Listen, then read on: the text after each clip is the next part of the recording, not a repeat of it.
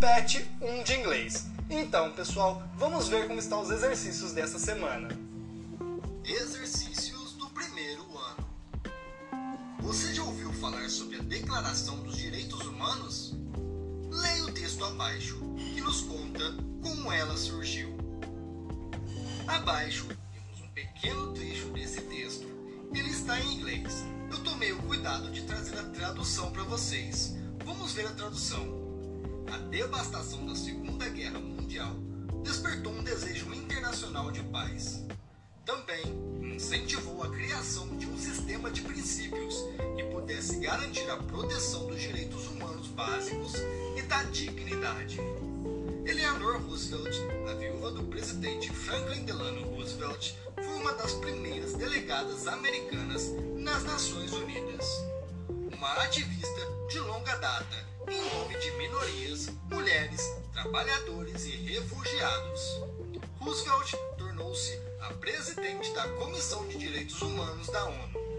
Ela trabalhou com um pequeno grupo de representantes de países ao redor do mundo para definir os direitos universais mais essenciais e estabelecê-los em um documento oficial.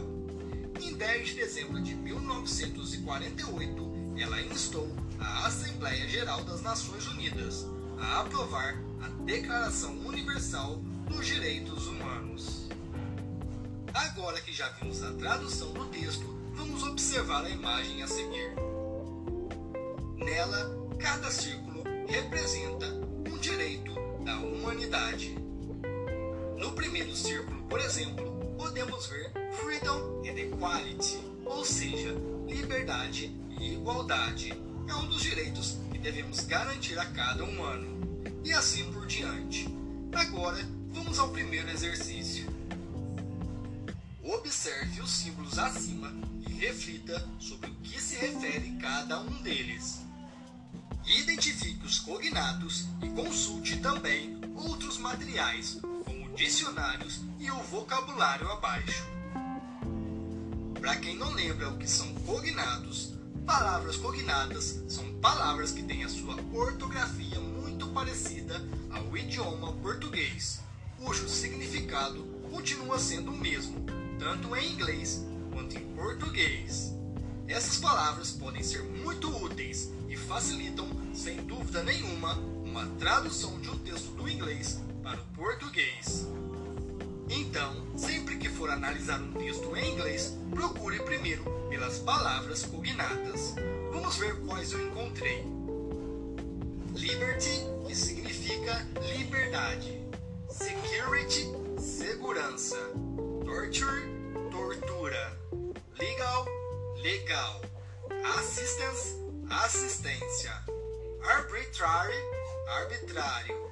Detention, detenção public, público, nonsense, inocente, family, família, domestic, doméstico, international, internacional, movement, movimento, social, social, protection, proteção, conscience, consciência, opinion, opinião, expression, expressão, Association, associação, democratic, democrático, participation, participação, education, educação e culture, cultura.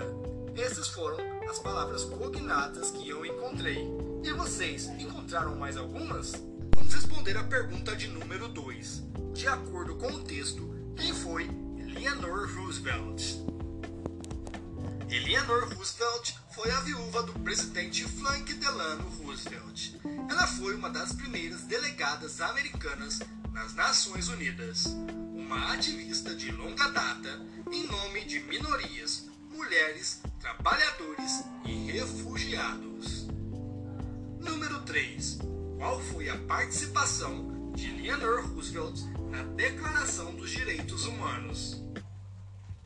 Roosevelt tornou-se a presidente da Comissão dos Direitos Humanos da ONU. Ela trabalhou com um pequeno grupo de representantes de países ao redor do mundo para definir os direitos universais mais essenciais e estabelecê-los em um documento oficial. Em 10 de dezembro de 1948, ela instou a Assembleia Geral das Nações Unidas a aprovar a Declaração Universal dos Direitos Humanos. Número 4.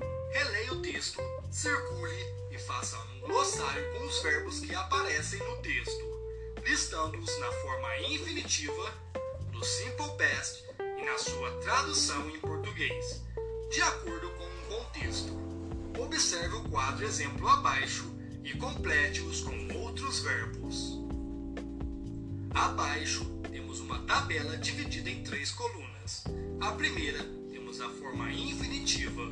Na segunda coluna temos o passado. E na última coluna temos a tradução do verbo. A tabela completa ficou assim: To encourage. No passado fica encouraged, que significa encorajou. O verbo to be no passado fica was, que significa era ou estava. To become no passado fica became, que significa tornou-se. To work no passado fica worked, que significa trabalhou.